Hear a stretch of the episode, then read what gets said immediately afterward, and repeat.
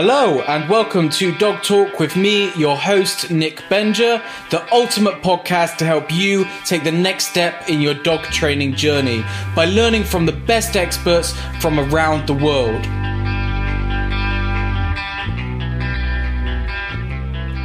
Hey, what's up, guys? Welcome to another podcast. I've been so excited about this one. I've been telling everyone about PORTL, which is this really awesome uh, well, it's an animal training game that you essentially train your friends and family and anyone that you can uh, allow to uh, or encourage to play the game, which is a lot of fun. And we're going to go all the way through it in this podcast with Mary Hunter. But before we get into that, this podcast is sponsored by Tromplo, the online animal training platform.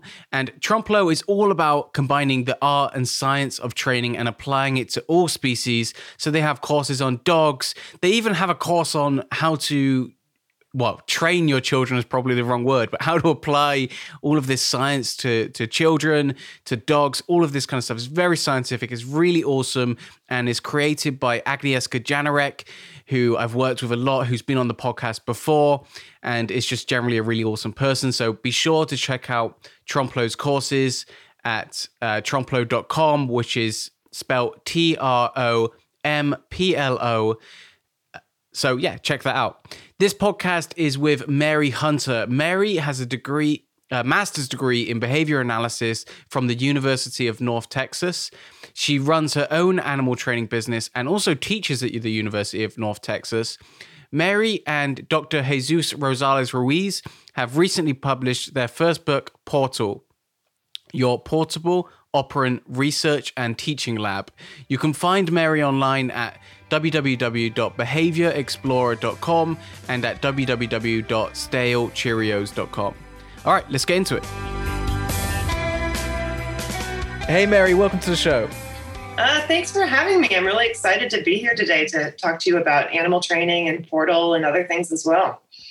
Yeah, I'm really excited to talk about PORTL because obviously when you guys first came out with the manual and you first started posting to your blog about this, like within our little community, it kind of went viral, didn't it? Like people were posting about it all of the time. And I know you went on Ryan's podcast as well, and everyone's just been kind of discussing about it. And I know you said to me when I contacted you that you were quite inundated with like demand for people wanting to purchase the game. Yeah, well, actually, we um, we published the PORTL manual in September, and in the initial run, we had 500 copies printed, and we're completely sold out of that now. So I just went to the printers yesterday and picked up the next batch from the printer. So yeah, we're really excited by the, number of people in the animal training community and in the behavior analysis community more broadly. You know, people who work with people. Um, that people are really interested in learning more about it um, and using it. So Jesus and I have been giving workshops using PORTL for six or seven years now, but it's it's been a little bit difficult for people to do it on their own. So the manual contains our our big curriculum that we've developed, um, and so we really hope that will help people be able to play as much PORTL as they want um, um, with their friends or with their their clients, um, even if they can't get to our workshops. So that's interesting then. So is the manual like a rule set, here's how you play, or is it more of like a curriculum, like you said, like various games that you can play with the equipment? Yeah, so um, we should in a second we should jump into like what actually PORTL is, but um, the manual lays out kind of a set of rules and a framework for how to play the game. But then the bulk of the manual, especially I would say in the first two thirds of it, is really a set of very guided exercises that help you um, develop your shaping skills, model different um, behavior analytic concepts, um, learn about different concepts.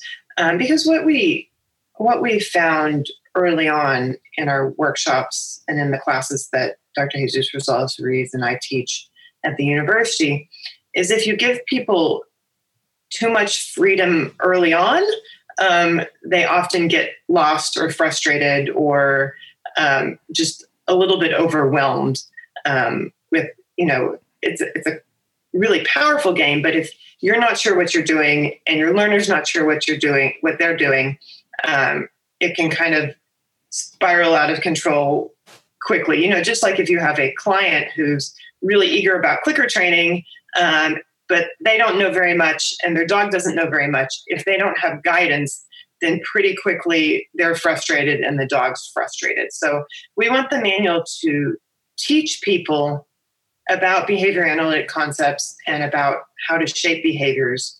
Um, and so it's fairly guided early on. And then as you get further and further into it, it kind of releases the person to do more planning on their own um, and more more things on their own so that they're they're more independently um, planning what they're going to teach and teaching the behaviors by themselves. Okay, so for people that have no idea what PORTL is, yeah. could you explain it to us? All right. So, um, PORTL is a tabletop shaping game um, that uses a collection of small objects and a clicker to mark behavior and little blocks or tokens as reinforcers. Um, so a lot of people uh, may be familiar with Karen Pryor's training game, um, which she describes in Don't Shoot the Dog, where you have one person as the teacher and one person as the learner, and the teacher has a clicker, and the teacher shapes the learner to do things around the room. So maybe sit in a chair or turn on a light switch or something like that. Um, and I know a lot of trainers have played that game, and it can be um, fun and a good learning experience. Um, however, um, I'm not sure exactly when. Probably, my guess would be sometime in the 90s. Um, what Kay Laurence, um, I'm sure you, most of your audience is familiar with Kay Laurence. She's a British Kay's dog been, trainer. Yeah, Kay's been on the podcast before. She's been on well. the podcast. Okay. Um, she observed that just kind of like what I was talking about a second ago with PORTL, um, if people have too much freedom with the training game early on, um, it can lead to a lot of frustration. So um, I've had plenty of times where I've played the training game when it's been a great experience, but then if you have a teacher who's new to clicker training, a learner who's new to clicker training, um, often you have a learner who's just offering behavior and doing things all over the place, or you may have a learner who's doing nothing and is just frozen at the front of the room, not sure what to do, not sure what to move, how to move. It can become frustrating pretty quickly. So, Kay developed um, the original tabletop shaping game, which she called Genabacab. Um, and then over the years since then, um, I know Ken Ramirez has developed his own version, and there's other people who have developed other versions. Um, but so in the early 2000s, Kay taught Genabacab to Dr. Jesus Rosales Ruiz and his graduate students, and they started playing it among themselves at the university. And what we realized is that it could be a very powerful tool for teaching people about behavior analytic concepts um, and teaching people in a very guided way how to shape behaviors.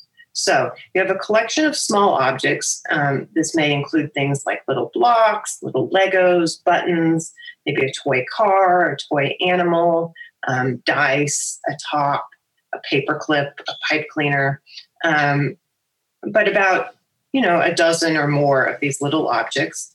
And um, how the game works is that the teacher puts out um, one object or several of the objects, depending on what the goal is, in front of the learner. And um, the learner has to interact with the objects. Um, and the teacher cannot talk to the learner. The teacher can't model the behavior. Um, the teacher can't um, reach over and grab the learner's hand and physically try to get the learner to do things. Um, the teacher has to shape the behavior entirely using um, clicking at the right time. And then also, the teacher can do things like presenting certain objects to try to get certain behaviors to occur, or maybe presenting objects in a certain configuration um, in order to try to get certain behaviors to occur. And then, when the learner does the right behavior, the teacher clicks and gives the learner a little block um, for reinforcement. So that's kind of the very basic setup. So is the game strictly shaping?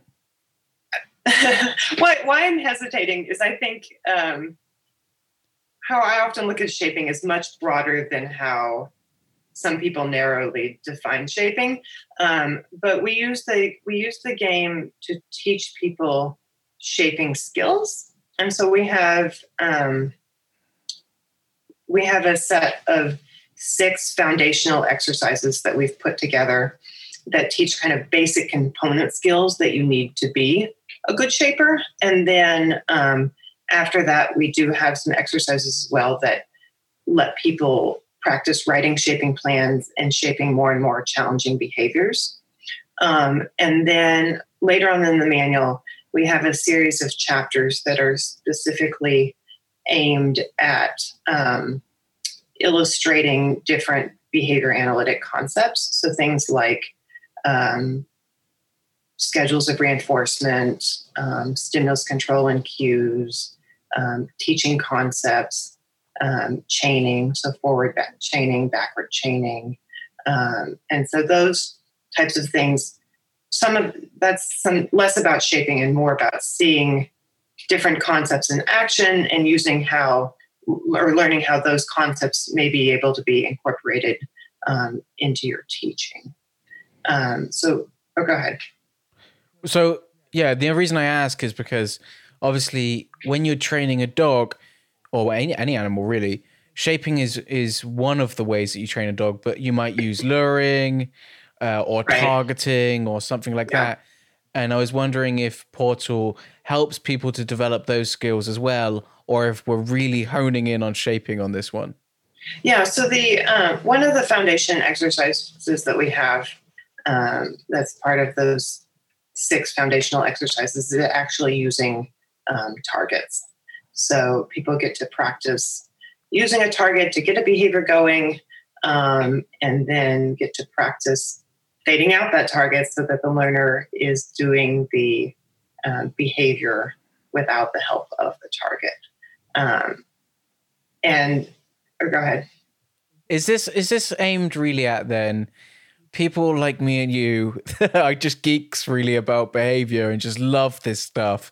Or is it a game that really would appeal to anyone because I think with like when I think of tabletop games, I think uh, most people, you know, we think of like Monopoly and Cluedo and all the like classic board games, and I'm just wondering how wide the appeal is on this, or if it's really just for us geeks. Uh, well, it's aimed. Our manual, especially, is aimed primarily at dog trainers and at uh, behavior analysts. Um, but it, it the, a lot of people just find the game fun. So um, it's certainly not just for professional trainers. I I know quite a few trainers now who are using it with their clients. Um, and you know, then sometimes even the clients find it fun, so they'll go home and play with their family.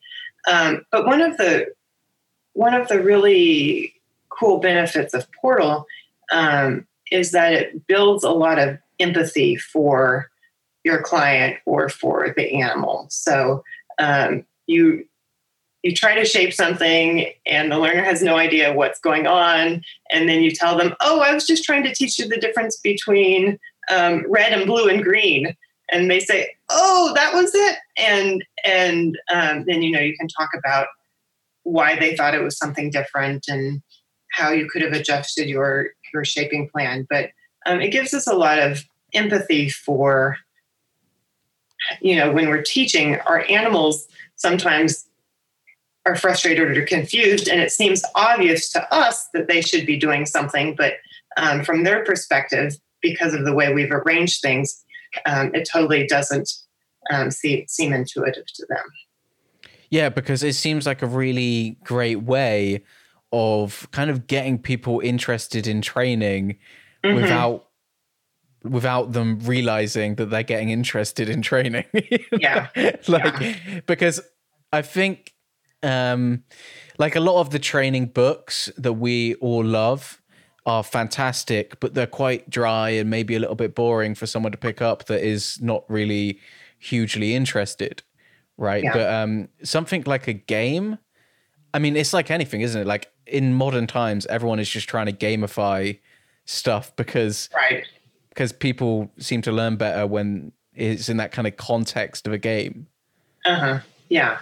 And one thing that's cool too is, you know, sometimes people look at PORTL and look at some of the exercises we're doing and they think, uh, how would that translate to training my dog or training my horse or whatnot, you know, because maybe the behavior that they're doing in PORTL is to get the learner to roll a dice and then turn a block upside down and then push the dice in a circle around the block. And they they look at that and the person goes, "I- I'm never going to train my dog to do that. So so how does it relate? But um, one of the cool things about PORTL is that you're practicing kind of more global skills that are going to apply to animal training. So being able to look at a final behavior and break it down into a series of smaller steps, um, being able to pick a good starting point, um, being able to arrange your environment or the objects that you give the learner in order to make it really likely to get the um, behavior you want. Um, of course, good timing um, and good reinforcer delivery, um, being able to adjust your plan on the fly. All those are things that can be difficult to learn in the moment when you're training your, your dog or your other animal, but you can practice that all in PORTL. And then when you go train your dog, um, you have more of those more of those skills in place. Yeah, because one of the reasons I got excited about this when I was first hearing you talk about it, especially when you were talking about how at uh, your university you had like this this PORTL club. Like I thought that that just seemed like such a cool activity and just a great idea of bringing trainers together because one of the biggest problems we have as like our little community is everyone has their own philosophy and ideas and like you know you just get what i think like people call it like trainer wars right? You know it's like especially with shaping actually you know you get like team luring and team shaping and you know it's like it gets so ridiculous. But yeah.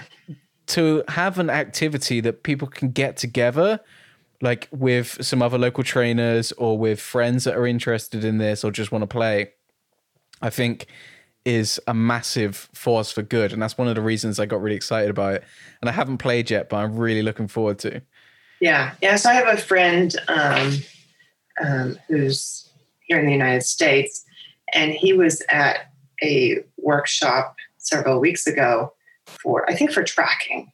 Um, and there was a wide mix of people there. There were people using clicker training and positive methods, and then there were quite a few um, traditional people as well.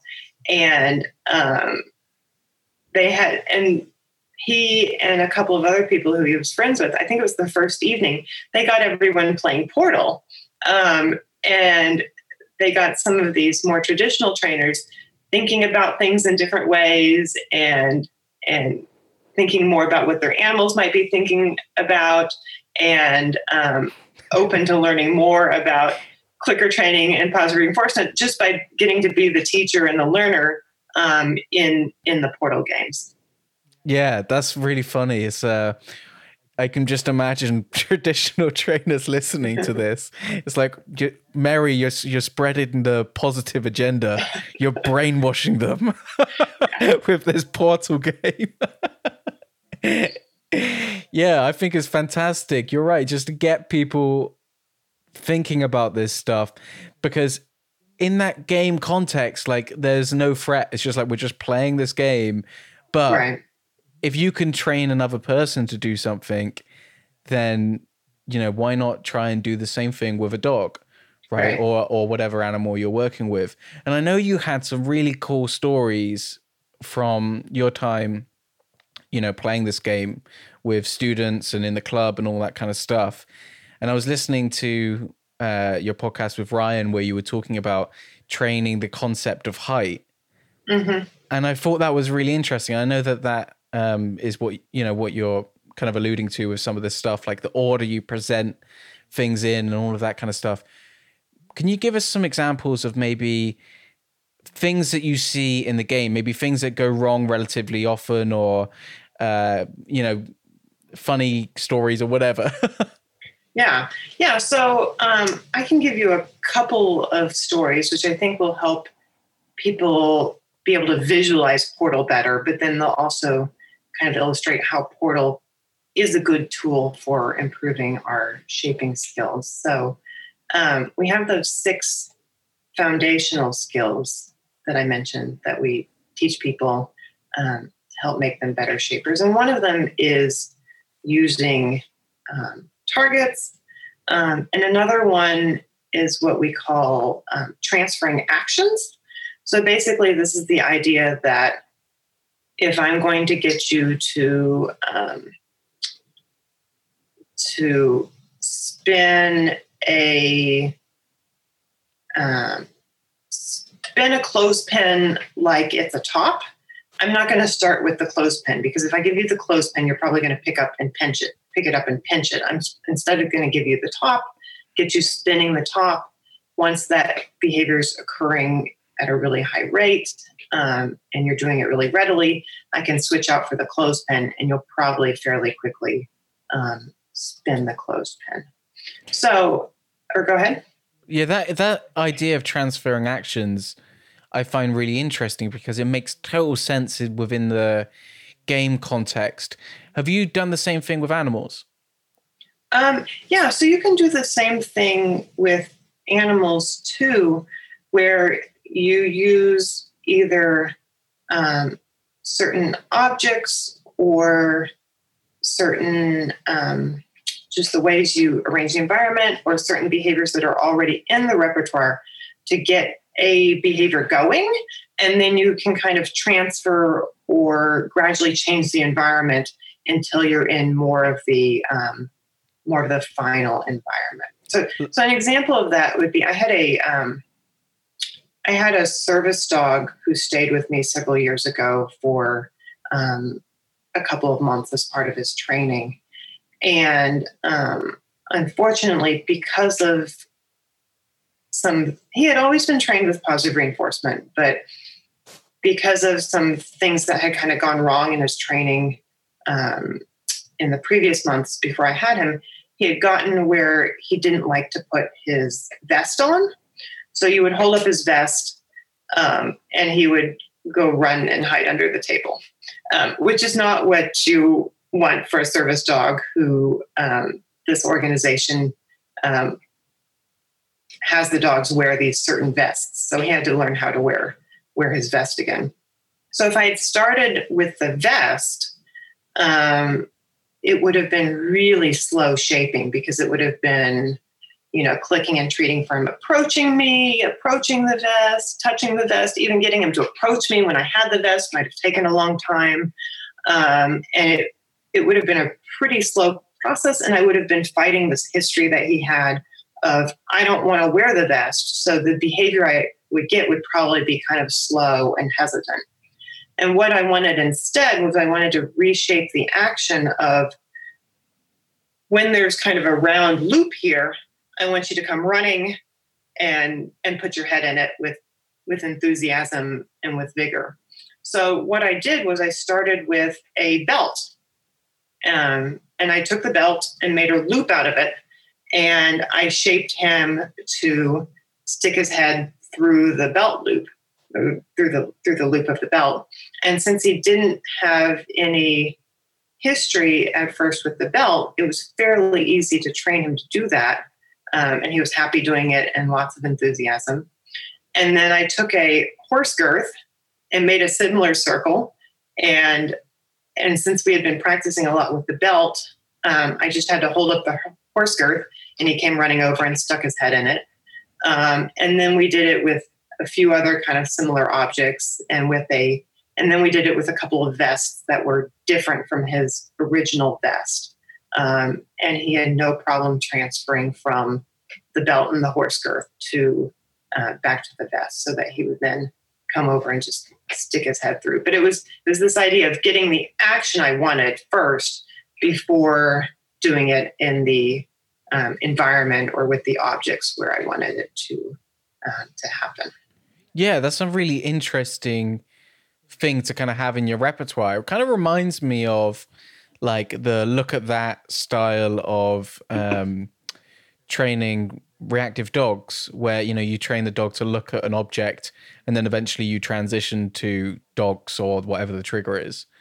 Yeah yeah. So if you have a dog who's really reactive to other dogs you wouldn't start by waiting for him to look at the other dog and then clicking for that because he's not going to be able to do it. He's going to just you know he, he may bark or growl or whatnot but you can train that with all sorts of neutral objects and then when you do it with uh, the other dogs, he's able to engage um, yeah. in the behavior.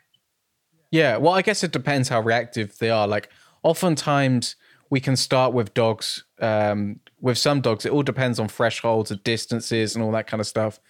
But if you're really, if you're really struggling, then that seems like a good way of going. Mm-hmm. And it's like having these things in your repertoire, isn't it? Yeah, yeah, so so Alexandra Kurland, um, horse clicker trainer, has a game she calls that's called a game she plays with the horses that's called Touch the Goblins. Um, so horses are normally uncertain about scary things or new things in their environment. You know, maybe a plastic bag that's flapping around or just something new that appears in the barnyard.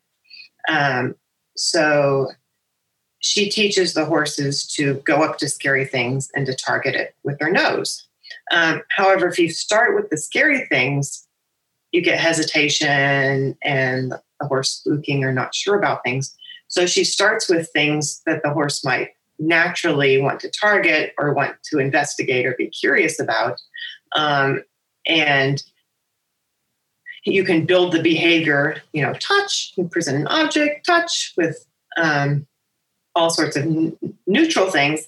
And then later on, it just becomes a general concept. You present something that previously would have been scary and say touch, and the horse goes, "Oh, I know this game," and they'll walk right up um, and and touch it with their nose. I had a um, rescue horse some years ago when I was in grad school, who was a young horse who didn't have very much training, and I had played this game with her. Um, and one day in one of the fields on the ground. There was one of these, um, you know, like the kind of metallic balloons uh, okay. that are kind of the metallic plastic. You know what I'm talking about? Those yeah, I know what you mean. Yeah. Um, and it had, I, I don't know where it came from, but it was deflated and it was turned up in one of the pastures. And it's kind of this shiny um, silver color and blowing in the wind just a little bit, and the type of thing a horse would normally be scared of. Um, and I said, touch, and pointed it at it, and she walked right up and and touched it with her nose. Um, but that's not something I would have been able to get her to do just with the balloon. But it was, you know, because she had that that history of doing that action of walking up and touching things with with other objects um, already in her repertoire now in a new situation, I could use that to get her to approach something that would normally be scary. This is why I love having conversations with people that train other animals because what a fantastic game, especially for building confidence, I would imagine. You know, mm-hmm. in dogs, I mean, firstly in puppies, but also, you know, sometimes you come across fearful dogs that are just really afraid of anything novel, which yeah. is probably what you're describing with the horses, right? But yeah. maybe that's a bit more natural, more of a natural tendency in, in horses. Yeah, yeah, they they tend to be, they tend to, if there's something that they're not sure about, they tend to hang back or not approach it um, rather than investigate. Yeah, I don't know if this is uh, very scientific, but I've heard people describe that kind of difference in um, response as the difference between optimism and pessimism. Mm. Have you come across that before? Yeah, I haven't heard it described like that before. But you know, if you think about um, horses in in their natural environment, you know, it's a they're they're a prey species, so it makes sense to run first and then stop and think about it later um, rather than to investigate. So they tend to, um, you know, especially a horse who hasn't had a whole lot of training, um, they tend to not be as curious, I think, as some of the the dogs maybe would be. Yeah, but we the, can of course teach them to be curious about things. Yeah, uh, what a incredible concept, right? Mm-hmm. Because I think we as as humans we associate that curiosity with a confident animal. Yeah, yeah, and sometimes I think it's hard to imagine how you can change those like temperament traits with training. Right. But like a, a, game like that is certainly a step in that direction. Yeah. Right. Because we associate, and so many people associate like shaping and all of this kind of stuff with, oh, you can teach a dog to sit or you can teach a dog to press a button or something. But you don't really think of the like wider scope of things you can actually do when you start getting creative about you know the things that you teach the animal. Right. Yeah exactly. Yeah. one of the interesting things that you you mentioned in your email uh, mary which i wanted to touch on was you've been using this you've been using PORTL in your classes when you've been teaching and I know you wanted to talk about that, but I also have a related question, which is I wonder, you know, how we can use these kind of games and this kind of like gamifying like effect in education in general. Because what it reminds me of was recently I was reading about and uh, I was reading about Skinner's like teaching machines and all of that kind of stuff. And, you know, because Skinner had, you probably would describe this way better than me, but Skinner had these teaching machines that he developed. And, you know, he really thought that this was going to be the future of education. And yeah. it was all kind of based around errorless learning and, you know, gradual approximations towards uh, teaching people the correct thing. And, uh, you know, at that time, I think like that was really exciting. And then it just seemed to die. Like, you know, then it just seemed to go out the window. And yeah. it's in is interesting to now, you know, have this game where you're teaching people again. And I, I know that you know Kay and Karen Pryor, uh, you know, have had games, but not not necessarily with the goal of like teaching kids history or maths or something like that. Yeah. So, um, you know, it's interesting. You were asking before, like, with PORTL just for anybody, um, and I think it would be we haven't explored it that much but one thing that we see with the animal trainers and with our behavior analysis students is that PORTL's really good for teaching problem solving skills.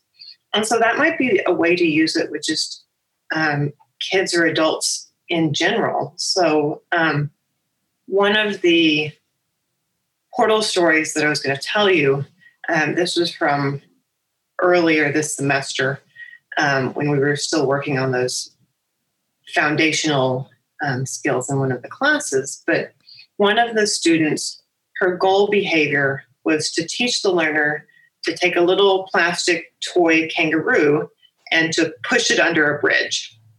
Um, so she had built a bridge out of some blocks and Legos and, and whatnot.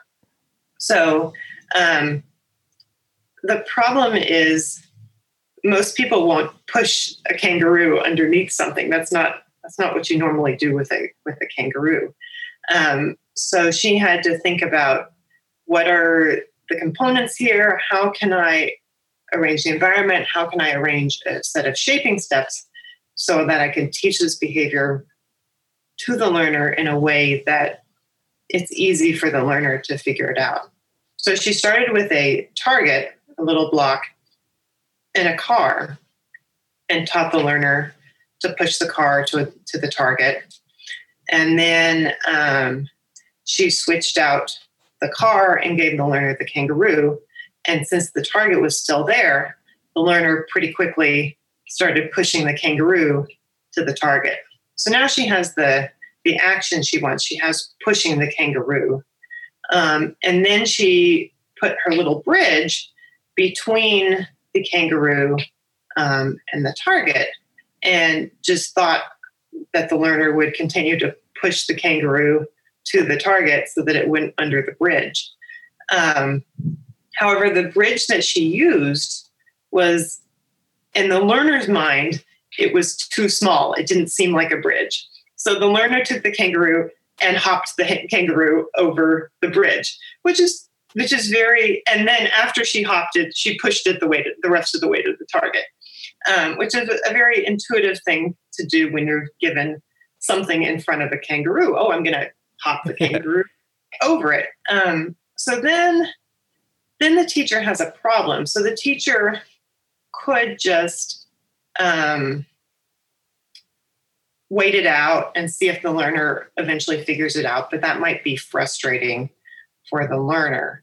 Um, so what we try to teach our students to do is when when something's not going the way you planned or not going the way you want to stop take a break brainstorm reevaluate how you can change things so that that the learner will be able to do what you want them to do. So she took a break she thought about it um, and she took the bridge away and she went back to just pushing the kangaroo to the target so she could get that action going again.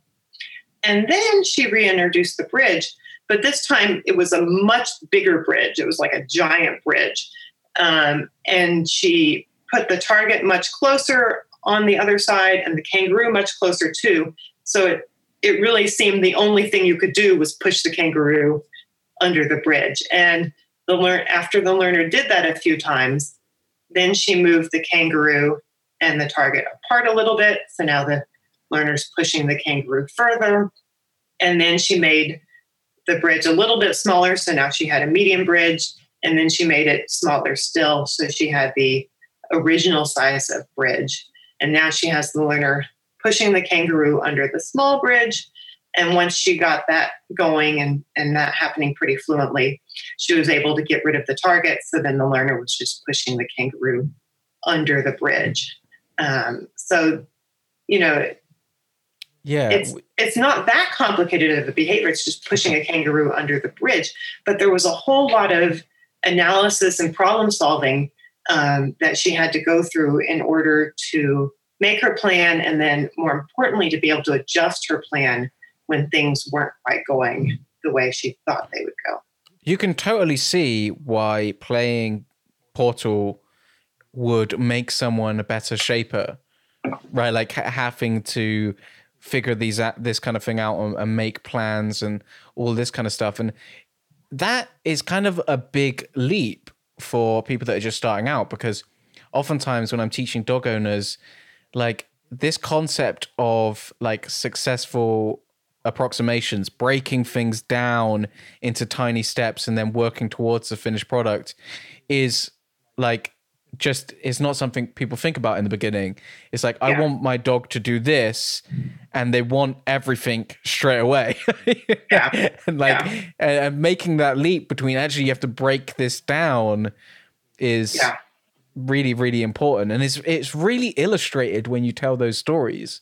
You know, yeah, how- and what one thing that I think happens sometimes too is when people are new to animal training, or even when people have more experience with the animal training, we have this big goal um, that we want the animal to do, and it just it just seems impossible. Like, how am I going to get there?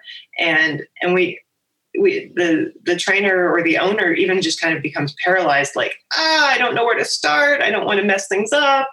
Um, and so I think by playing PORTL, people get they they're practicing and learning those skills for how to plan, how to be strategic about what they're doing, um, and how to set things up and break things down so that they can get towards their their final behavior. And what we try to do in the manual is um, we start out with in the shaping foundational exercises with some really simple exercises with targeting um, and the transferring actions and some other concepts.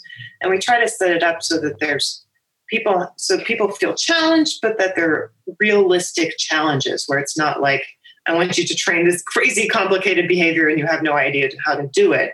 Um, we want to build people's skills so that they feel confident and they're learning how to how to break things down um, and shape behavior yeah, it's kind of like it, it's teaching people in the same way that we, you know, do in these games and and we teach animals, right?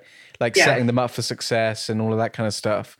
And I wanted to bring up as well because one of the maybe criticisms that gets made of like training in this errorless way, you know, and um, is that you end up with a learner that has no resilience essentially. When things start going wrong, they just give up really quickly as opposed to if you ch- say that you um, allow a bit more frustration in your training, you allow them to get it wrong a few more times, you build a more resilient dog, a more or even person, right, that's able to kind of cope with getting it wrong.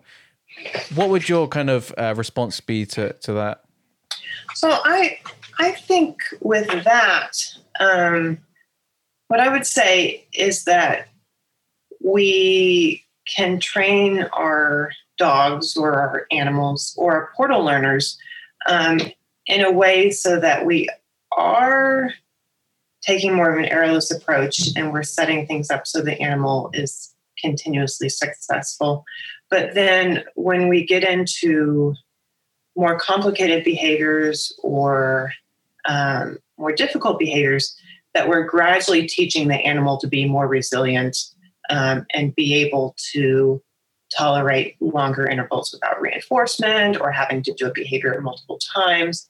Um, I think one of the one a really good example would be like um, training an animal, training a dog for nose work or you know scent work, where the dog's going to have to go out and find things. Um, maybe in a giant area where you have no idea where the thing is, or even if there's the thing is actually there. Um, and if you look at a lot of the people who are doing um, nose work now and taking a more shaping or more errorless learning approach, you don't start off by having the dog search for something in a parking lot with tons of things there um, and lots of possibilities and lots of frustration. But that's where you're going in the end. So in the end, you would like the dog to be able to search the parking lot and there's not something here, there's not something there, and you want him to be resilient. And even though now it's raining and there's a dog barking off to the side and all sorts of things are happening and going on, um, that he's really dedicated to that search. Um, but how we do that, or how I've only done a little bit of nose work, how how a lot of trainers do that is you know you start by having the dog search small areas controlled environments um, and you can gradually add in more distractions or more things that will um, you know challenge the dog so that he's having to search harder and search longer but you're building up it in a way where he can be successful um, at each step yeah, I think that's a really great way of describing it because yeah, you're you're just slowly asking for more and at that point they probably find the just playing the game reinforcing in itself, right? And and yeah, I mean like as you were talking then it was kind of reminding me of like if you were playing like Mario or Zelda or something, right? Like you'd start, you don't start off on like level 50, right? Because right, if you right. if you did, you'd probably give up straight away because you'd be like, this is way too hard. Right. You, you start off on an easy level, and then by the time you get to level 50, you're more willing to persist. You're more is, is kind of more um yeah, I guess you're just more willing to persist with less reinforcement, I guess. Yeah, well, and you've your your skills have been built up in such a way that you you have the skills, you know what the goal is. You know, even if there's a hard part where you die over and over and over again, um, you know, it's like this level 50 and two thirds of the way through it, there's something you have to like jump over or something, and and you have to do just the right sequence of of, of button presses or whatnot but and you keep dying and dying and dying. But if that happened on level one nobody would play the video game.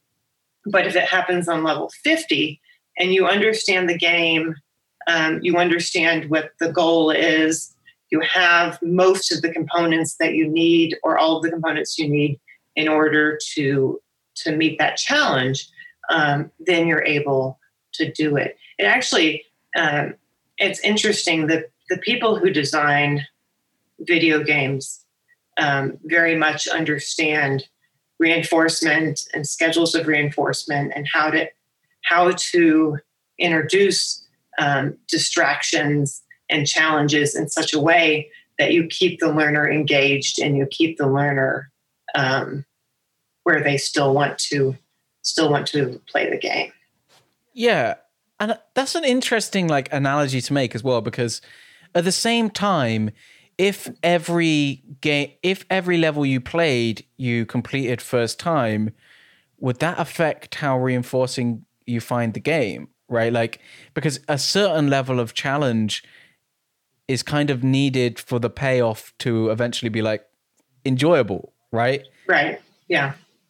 Yeah so if it always stays easy easy easy easy easy easy you know you may if that was the way you earned your money so you could, you know, eat and pay rent and whatnot, then yeah, okay, you'd probably do it, but you wouldn't do it for fun. Um, so, so yeah, I think, um, I think that's a good lesson too to think about that.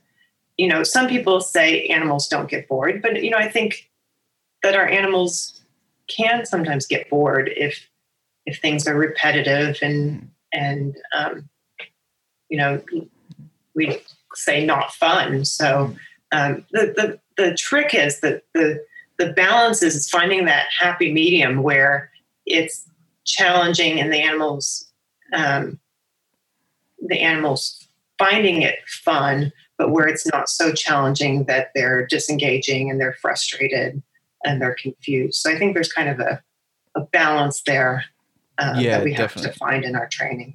Yeah, definitely. And I think I think it was Ken Ramirez that said, uh, we're not so good that we have to add errors in. you know right. I mean? Like, it, no one is so good that they have to deliberately mess up, right? But yeah. like, it just reminds me of a question a client asked me a while back, which you know, I was talking about playing tug with a dog, and um, you know, what we would do is we'd play with the dog, play with the dog, play with the dog, and then I said take the toy off of the dog while the dog still wants it right? So we take the toy up, we put it under our arm, and then the dog's like, "No, I want to keep playing," right? And the client said, "Well, isn't that frustrating?"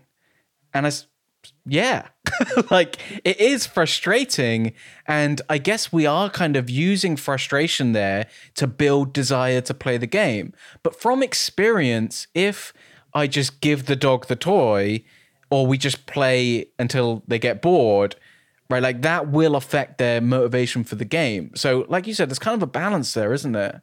Mm-hmm. Yeah. Yeah. Yeah, but we're not so good. We have to add in errors. right. Right. Yeah. There's a there's a Skinner quote. I don't remember it word for word, but basically, you know, a lot of people say, "Oh, a lot of people um, justify there being errors because they say, oh, we need to build up tolerance to frustration and we need to um, teach people how to deal with challenges and whatnot. And Skinner basically says if you want people or animals to be able to deal with challenges, teach them how to deal with challenges. So, um, you know, I think it's all of these things like being able to deal with challenges, being able to deal with frustration, um, being able to wait patiently until you give the toy back down, all of those things. You know, the first time you take the toy away, you don't do something with it that completely makes the dog go mad. You know, you take it away for just a second and then you immediately give it back to the dog. Yeah, that's um, true.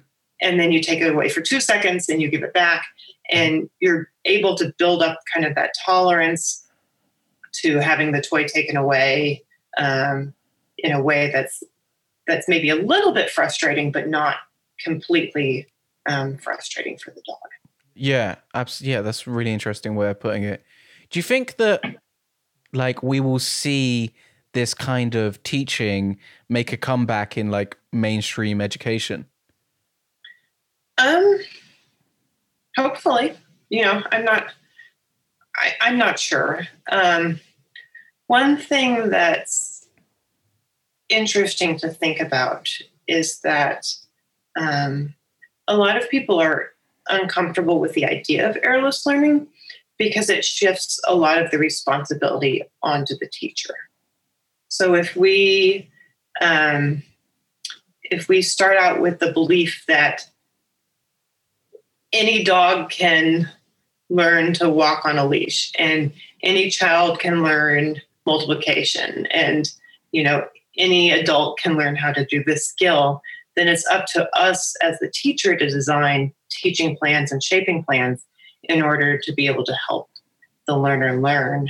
Um, and in you know in education for school age children if you if you start with this assumption that any child can learn, then the children who aren't learning, it shifts some of the response, it shifts a lot of re- responsibility onto the teacher. Whereas if you instead think, well, you know, some kids are just lazy or unmotivated or slow or not that intelligent, then if children aren't learning, then you can place the blame on the child. So, uh, you know, it, it's, it's kind of a philosophical shift. Um, not just errorless learning doesn't just train change the way you train, but it changes the way you think about training, and so it, it it can be a difficult thing to wrap your head around. I think. I think in the UK we just recently had a show called. It was something like uh, it was by Jo-Rosie, who's recently been on the show. Well, sure, she's been on the podcast previously, and she it was called like how to train your child like a dog or something like that, right? And yeah. I think that everyone was um, surprised by how controversial using ABA was for uh, teaching like children and stuff like that. And like even like people that are my friends that aren't dog training friends and stuff, and like I'd see their status on Facebook or something, and it would be like, "Oh my god, it's so cruel!" Like ABA causes PTSD and all this kind of stuff, and I was, and I, it's just like, what? you know, it's really hard for me yeah. to get my head around because, like, it's because I guess from the kind of community I'm in and the experiences that I've had, like it seems like yeah of course. You know what i mean? Like so it's surprising to me how controversial this was to yeah. a mainstream audience. Yeah. so there's like huge I, not, I haven't seen the show at all so i cannot comment on the show specifically. But i would say um, the thing about behavior analysis is just like you know clicker training or positive reinforcement dog training um, there's a whole wide range of people doing it. So um, you know there's there's so many people using clicker training now who are completely brilliant and you know very ethical and good shapers and getting amazing results. There are also people using clicker training who are you look at what they're doing and maybe they're combining it with other things and um, you you're like oh my gosh that just you just feel sorry for the dog. So it's, it's kind of the same with behavior analysis. If you if you've only seen a few people doing behavior analysis and the people you've watched are not very good at it, then um, you may you may have a, a too narrow of a view of it. Uh, and, if, and, unfortunately now, uh, well, fortunately, unfortunately, I'm not sure. Um, the there's a giant demand, at least in the United States, for using behavior analysis with um, children with autism. And um, there, there's a growing movement. Most of the insurance companies will pay for services now. So there's a giant demand for behavior analysis with children with autism. And there's a lot, there's there's money that can be made. Um, and anytime there's money. You get some people who are very ethical and doing things and trying to help the kids. You get some people who are just in it because they can bill insurance and they're doing it for the money or they're or they are trying to do it to help the kids but they don't have the skills and they don't know what they're doing so so i would say um, there's a lot of really good behavior analysis being done right now but there's also some people who are doing it who have either the wrong motivation or don't have the skill set to do it, just like in the dog training world. And unfortunately, um, if that's the only side of it you've seen, um, you know, some people are opposed to behavior analysis. Yeah, I can understand that. I think it's almost like that with anything, really, isn't it? You know, there's always going to be like a, uh, like a wide variety of skill sets, you know, and if you see someone that is not very skilled, then that can mar your experiences. Like, I get that all the time where, you know, where I get inquiry calls from people and they're like, I've been to, and, you know, they can be quite, you, once you talk to them, you can kind of dig, dig it out. And it's like, I've been to three other dog trainers and this hasn't worked. And now they're really very cautious about yeah. doing dog training with anyone because they've done it with multiple other people and they've had bad experiences and then it's you know try, trying to bring them on slowly and and uh, you know help those people. And it's it's yeah. the same with anything isn't it? Yeah. They say I, I tried positive reinforcement and it doesn't work. Yeah.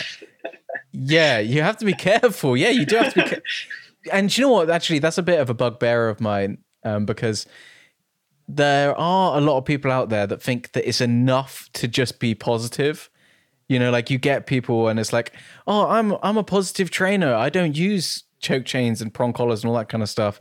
It's like, well, that's great, but you still have to really like get good at this. You can't just yeah. say I'm fear free and that's or I'm I'm pain free or whatever you like label you want to put on it and just okay, that's good enough. So no, you need to really get good at this because even within that little, you know, our group of reward based or whatever labels you want to use, like there's still like a huge difference in quality.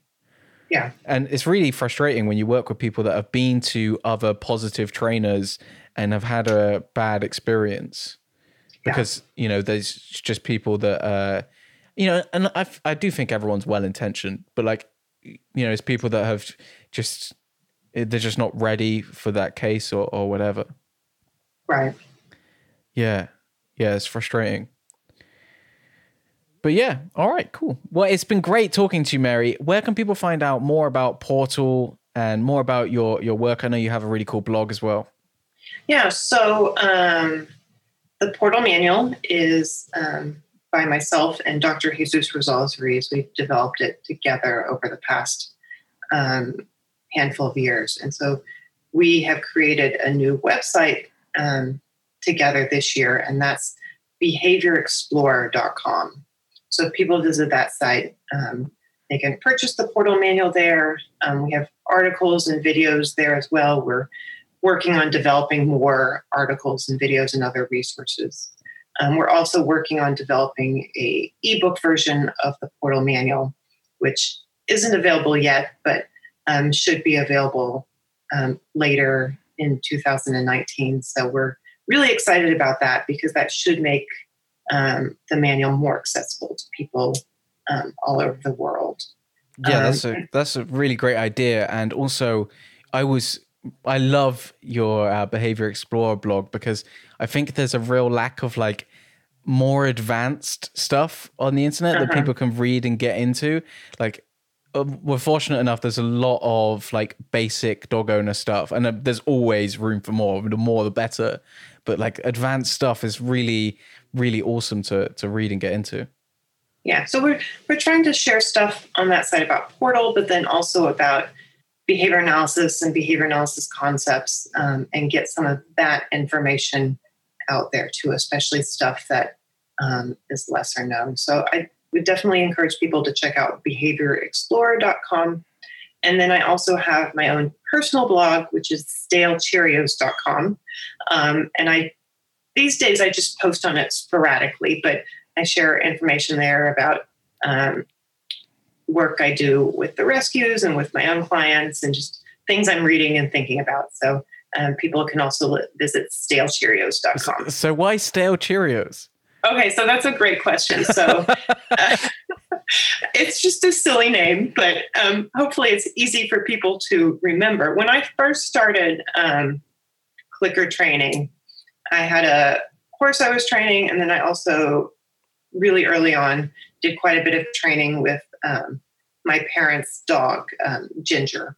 And um, I was looking for something I could use for training for her that would be fairly um, small so that she wouldn't be getting too much at each bite um, and that wouldn't be too unhealthy. And my mother had a box of very stale Cheerios in the cabinet um, that she was going to throw out because she didn't know what to do with them. And and I discovered that the dog liked them. So um, for a while, for training with the with the dog early on, I used stale Cheerios. So it just kind of was a was a a, a little bit of a joke. But um, the, the I why I like it as a name for the blog is because you know that's the kind of the the core of our training philosophy is that we have to have something that motivates the animal and that that, oh, that the animal's happy and enthusiastic and willing to work for.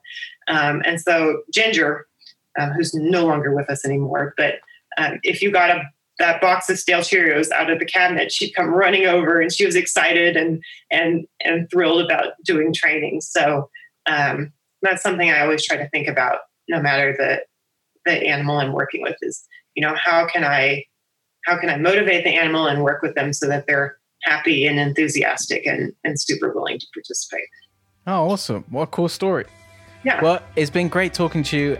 And uh, yeah, good luck with, with PORTL. Um, it seems to be blowing up. So yeah, really awesome development. Yeah, this has been a lot of fun. Thanks again for having me on the show. Hope you enjoyed that podcast. Mary is a really awesome person to talk to, someone with a hell of a lot of knowledge. And of course, you can grab the show notes for this episode at nickbenger.com slash Mary hyphen Hunter. Don't forget to join us on the Facebook group where we discuss all the podcasts. That's Dog Talk with Nick Benger podcast discussion group on Facebook. And of course, this podcast was sponsored by Tromplo, the animal training platform. Tromplo is all about combining the art and science of dog training, or training in general, and applying it to all the species. It's very scientific and it's founded by Agnieszka Janarek, who's a previous uh, guest on this podcast and is just generally a really awesome person. So be sure to check out those courses over at tromplo.com. That's spelled T R O M P L O.com. See you guys.